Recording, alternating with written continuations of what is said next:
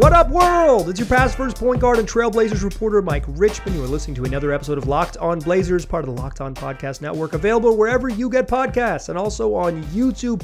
Why don't you make the show your first listen every single day? Make it a part of your daily routine because it's coming at you every single weekday. So make it your first listen every single day and then come back the next day and do it again.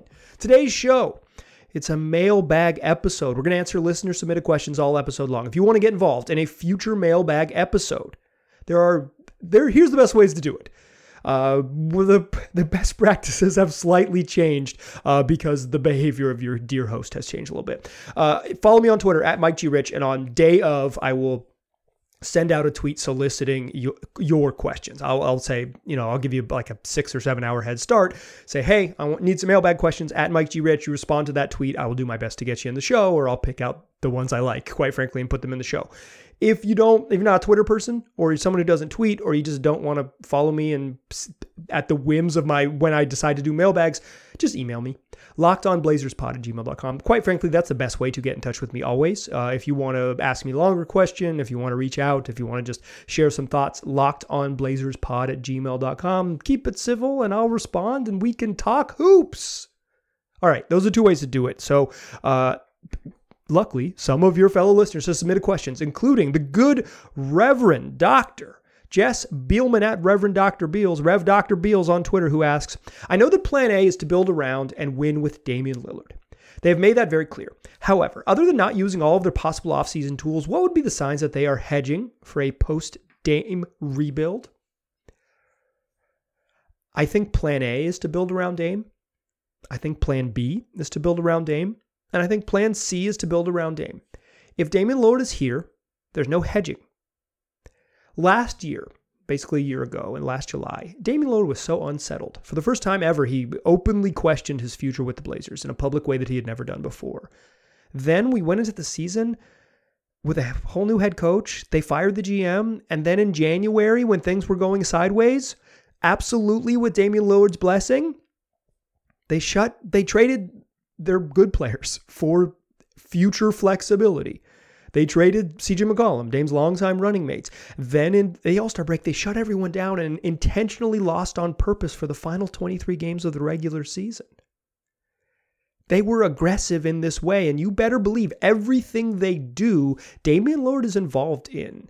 Um, he had a say in the previous regime's decisions but uh, he didn't have. I believe now he has much more say. I believe him and his team are have a much louder voice than they had under Neil Olshey. That doesn't mean that they're like that Cronin doesn't get to make the moves. It just means that Dame knows about the moves, approves the moves, you know, approves of the moves. He doesn't like rubber stamp it. I'm not suggesting that, but like they aren't doing things without Dame's blessing and Dame's understanding. And when they decided to shut the team down, Dame understood what that meant for the team's present and the team's future. When he decided to have surgery, he knew what that meant for the team's present and the team's future. When they traded CJ McCollum, you better believe Damian Lillard signed off and was okay with okay, it's time to to make that move. All of that said, Dame understood what the plan was, but Dame understands what his goals are, and his goals are to be good.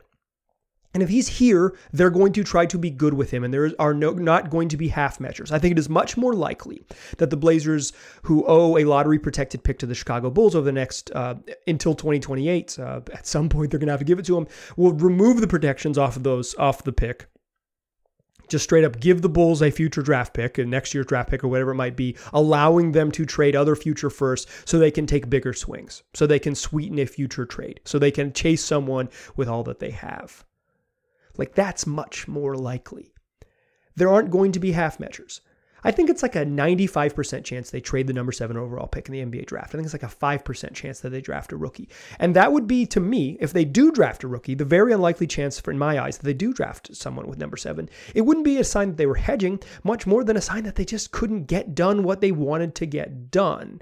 As a quick aside here, uh, you can't sign and trade guys with the draft picks. So the draft pick thing is going to be separate from the sign and trades, like if they were to trade Ant or to trade Nurk uh, with sign and trades because for the way sign and trades work is that Jusuf Nurkic or Anfernee Simons, the Blazers' two big free agents, would have to agree with the team they're going to to sign there, and then nego- the two teams would negotiate a trade. You can't do that until free agency starts. That's you know two full weeks after the draft. Um, you know, until like the moratorium begins and and, and like the legal negotiating happens. Uh, the league, you know, took draft picks from teams for tampering last year with sign and trades with Lonzo Ball and Kyle Lowry. Um, you're not going to be able to trade Anfernee Simons and seven for something. Um, I think maybe there's like some super collusion, big brain stuff where you could draft someone at seven, not sign them to a contract, and then eventually trade that player's draft rights, uh, a la Andrew Wiggins getting traded to the Minnesota Timberwolves back in the day for Kevin Love. But that wasn't a sign and trade. That's like, it's just like more moving parts. Those are going to be separate items. They could all happen like they could all happen. But if the Blazers do end up drafting at seven, I don't think that that will be a sign of them hedging or building for the future. Um, they're going to go for it with Dame. Like they don't want a bridge to the future. The think of like the Warriors. They drafted Jonathan Kuminga and Moses Moody, and people thought, oh, they're going to trade those picks. But they're just like, hey, we didn't find the trades we wanted. These these two gentlemen would be the bridge to whatever's next. The Blazers do not have the talent on the roster to just wait and have the bridge to whatever's next. They're, that's not what they're doing. They need to burn burn the bridge, get a fighter jet, and fly over all of the rest of the bridges. They need to skip a lot of steps here to get good. And you can't, not that you can't do it with rookies, but you certainly can't, like, one dude at seven is not going to change the Blazers' outcome drastically next year. It could, change their outcome into in many years in the future, which is why I'm favor, in favor of just drafting at seven. But they're going to go for it, and because Dame wants to go for it, has been clear. When Damian Lillard told Chris Haynes when he started listing off traded player exceptions interview with Chris Haynes and. Um, the the TPE and the and the potential cap space and all this stuff. Like when he started talking, when he mentioned Yahoo Sports all of the Blazers' tools for this summer, you better believe my man is invested in in how this team's going to get good. There are not going to be they are not going to hedge. They are not going to hedge. They are much more likely to mortgage the future aggressively this summer and try to go for it with Dame than to do anything that looks like a halfway move. Doesn't mean it'll work. They might they might uh, wildly flop, but they're gonna go for it. And the previous regime didn't go for it. And I think that Damian Lillard was frustrated with that eventually. And this this group is going to go for it because in part, if Dame's going to be here, the understanding is they're going to go for it with him. I think there are, um, I think plan A, plan B, plan C. If there's a plan D, it's all go for it, all of it. Um, there is, there is no almost nothing they do will be a sign that they're hedging. But um, Rev Doctor, I know you'll hit me if they do do something that looks like hedging. You know, ping me. We'll talk about it. I'll admit that I was wrong. All right, second segment. I got more questions for you. But first, let me tell you about Prize Picks. It's daily fantasy made easy. Uh, Prize Picks is super fun. I use the app, but you can go to prizepicks.com as well or download the app on your mobile app store. Uh, all you're doing is picking over unders versus the projected lines set by prize picks. And if, for basketball, which is mainly what I do it with, it's points, it's rebounds, it's assists. Uh, the NBA's only got a couple games left and max two, uh, but you know, you can play the other sports the NHL while the finals are going on, the WNBA all summer, MLB all summer, whatever it is. And again, you're just picking projected. The, the prize pick sets the line on whatever it might be hits, runs scored uh, for WNBA points, rebounds, assists, all those things. You pick A'ja Wilson over 17 and a half points. You pick Dearica Hamby under seven and a half rebounds. You can win some money. You pick two and five players in every entry. You can win up to 10 times. It takes about 60 seconds to make entry and you can win some money. And if you go right now, and on your first entry, use the promo code NBA. You get 50 bucks when a player on your team scores one point. So pick Jayson Tatum, pick Steph Curry, pick A'ja Wilson. Uh, you're gonna win some cash when you use that promo code NBA. You get 50 bucks deposited into your account. That's Prize Picks Daily Fantasy made easy. All right.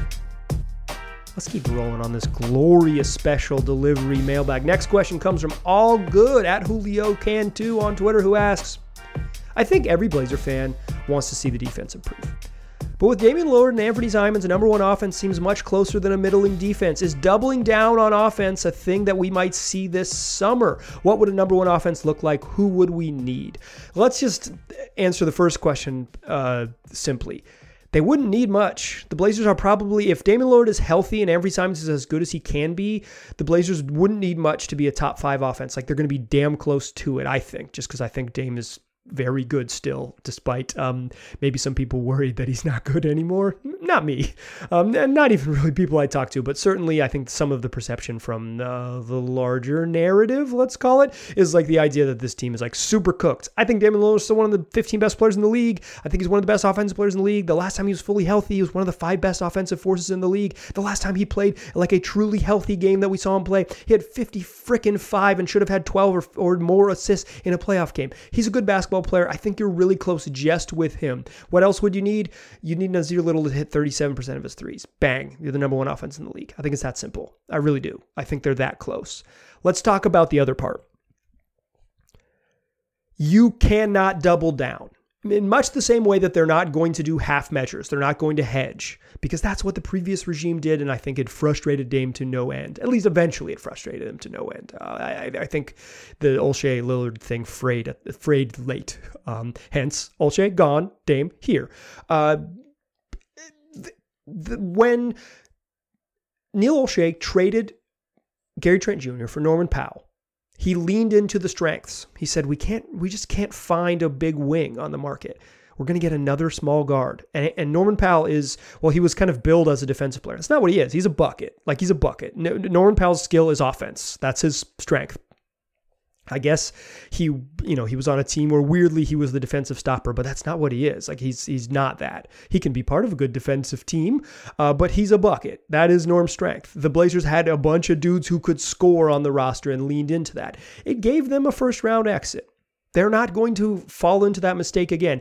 One, they're just not going to repeat that. Two, Chauncey Billups will lose his dang mind. Um, I think Billups was really frustrated with the lack of size on the roster. Um, I know he would he said in his ex interviews that the team just needs better defenders. He wants to play a super aggressive style of defense, and you need better defenders to do that. And you need better defenders, quite frankly, to to push towards middling with Damon Ant on the roster. And moreover, if the Blazers want to be good and want to be serious about being good, what the hell does that look like? Well, let me tell you this. In the NBA Finals right now, you're seeing the number one defense in the league, the Boston Celtics, play against the number two defense in the league. In the conference finals in both teams that featured the one and two defense, as well as the fourth best defense in the league in the Miami Heat and the seventh best defense in the league in the Dallas Mavericks. And for good measure, Defenses number three were Phoenix, and six were the Memphis Grizzlies, two of the other teams that made it to the second round of the Western Conference Finals. If you are serious about being good in this league, you need to be a top 10 defense. I don't think it's negotiable anymore. I think you can be fun, competitive, but if you want to be good and have a slice of, of the championship equity, albeit even a sliver. Like I mean, uh, the Mavericks really had a sliver of championship equity, and and and they had a really fun and rewarding season. It's because they went from one of the bad defenses in the league to a really good defense. And basically, the only personnel change they made was adding Reggie Bullock. Reggie Bullock is a really good defensive player. He is never going to sniff an all NBA, all, all defense team. Like he's just a competent defender. They had better buy-in. They had better schemes. They got more out of it.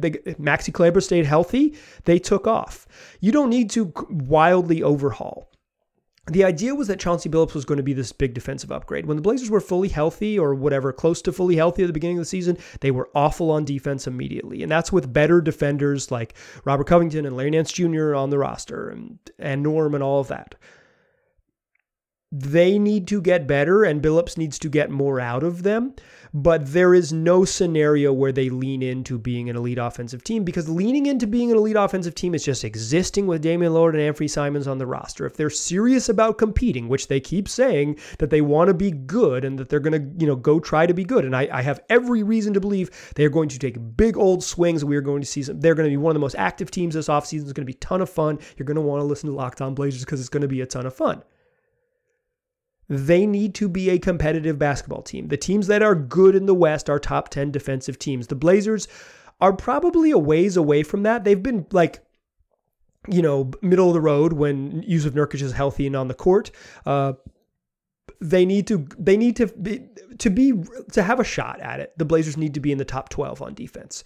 I don't think they can win a championship like I'll just like straight up from here to where they're going to be in August. I don't think that, you know, whatever October when the season starts. I don't think they could, they'll be like a championship level team, but to be a competitive team, to be a team that is like one of the one of the teams that has a puncher's chance, like maybe not actual like the tiniest tiniest sliver of that of that elusive championship equity, they need to be a top 11 defense, top 12 defense. That's that that's the goal for them. And if they're not that, they're not a serious team. Like they're not. It doesn't matter how good the offense is. I think something like the second best offense and the ninth best defense gives the Blazers a chance to win a championship. I think the sixth best offense and the 17th best defense, which seems pretty reasonable, does gives them a chance to be fun to watch again. If they're serious about it, you don't lean into your strengths, you fix what's wrong with you. All right, let's close out the show with more of your questions. A final question here on this glorious special delivery mailbag. But first, let me tell you about Bet Online, the fastest and easiest way to bet on all of your sports action. More lines, more props, more odds than anywhere else. So if you want to bet on the NBA Finals, you want to bet on the Stanley Cup Finals, you want to bet on the MLB regular season, you want to bet on the WNBA's regular season, you want to bet on MLS action, you want to bet on NWSL action, your beloved Thorns. You're going to find it all on Bet Online. Pre-game odds, in-game live betting, futures bets, whatever it is, you're going to find action. You're going to have some fun. So don't wait. Go take advantage of it today. That's Bet Online where the game starts. Still a pass first point guard. Still Mike Richman. You are still listening to Locked On Blazers. We are still cruising through a special delivery mailbag. Final question of the show comes from Brandon Goldner at Goldner PDX at Goldner PDX on Twitter, who asks, Does Ant have superstar potential? This feels like a loaded question, Brandon, but it's a good one. I think the simple hater's answer is probably not. I think, uh, to be clear, yeah, he, he like uh, one of you know 90th percentile best ant outcomes. Yeah, he's a superstar in the league but most likely no. And in some ways, this is because superstar is hard to define. And perhaps me personally, I define I set the bar relatively high. How many superstars are there in the NBA right now? Eight? 14? Certainly not 20. How many superstars are in the NBA Finals? Two? Was Jayson Tatum a superstar in December? I think you could quibble now whether Jayson Tatum is a superstar, period. Uh, to me, yes, he is a superstar. But I think he is somewhere near the line where you draw it. The number one team in the East, Jimmy Butler and Bam Adebayo. Bam Adebayo's not a superstar. He's an incredibly helpful player, one of the best defensive players in the league. A, like a, a, just a, a really special basketball player. He's not a superstar. Jimmy Butler is probably somewhere right around that Jayson Tatum line of like, yes, that's a superstar. Jimmy Butler certainly taps into it every so often, and he's a missed three point shot away from being the best player on a team that made the NBA Finals. On the other side, uh, Chris Paul was a superstar. I'm not, not, sure he is anymore, and Devin Booker's not quite there yet for me. Luka Doncic is absolutely a superstar. How many of those players are in the league? Not a lot. So to say that Anfernee Simons, for in my opinion, does not have superstar potential is not to say that he isn't going to be a really good player. It's to say that the bar for being that is incredibly hard to pass. CJ McCollum is going to average 20 points a game for a decade in the league. Never a superstar, in my mind. Didn't make an all star game. Probably never will make an all star game in the league. He's going to, it's like a, the Blazers' fifth all time leading scorer. Oh, a, a wonderful player. Truly, truly a wonderful basketball player. I feel the same way about Jayson Tatum, a wonderful basketball player, but perhaps a a half a tier, half a step, whatever you want to call it, below whatever the realm is for superstar. Anthony Davis probably was a superstar a couple years ago. What is he now? Like the 20th best player in the NBA? I don't think he would be considered a superstar largely and broadly across the league. Certainly a star, a famous person. He has his own Ruffles chip. so does Jayson Tatum and LeBron. Uh, I only think one of those dudes is a is a superstar. Certainly isn't Ruffles chip is the bar. It's higher than that. Anfernee Simons' potential is to be very good. In the brief period when they turned the keys over to him, he was great. Great. Averaging close to 30 points per game on 60% true shooting, addition nearly eight assists a game, controlling and manipulating defenses, commanding double teams. Uh, he was as he was a borderline all star for six weeks. Great, great, great, wonderful player if he reaches that peak for an entire season, he is a borderline all star, a special player, and someone worthy of a whole bunch of money.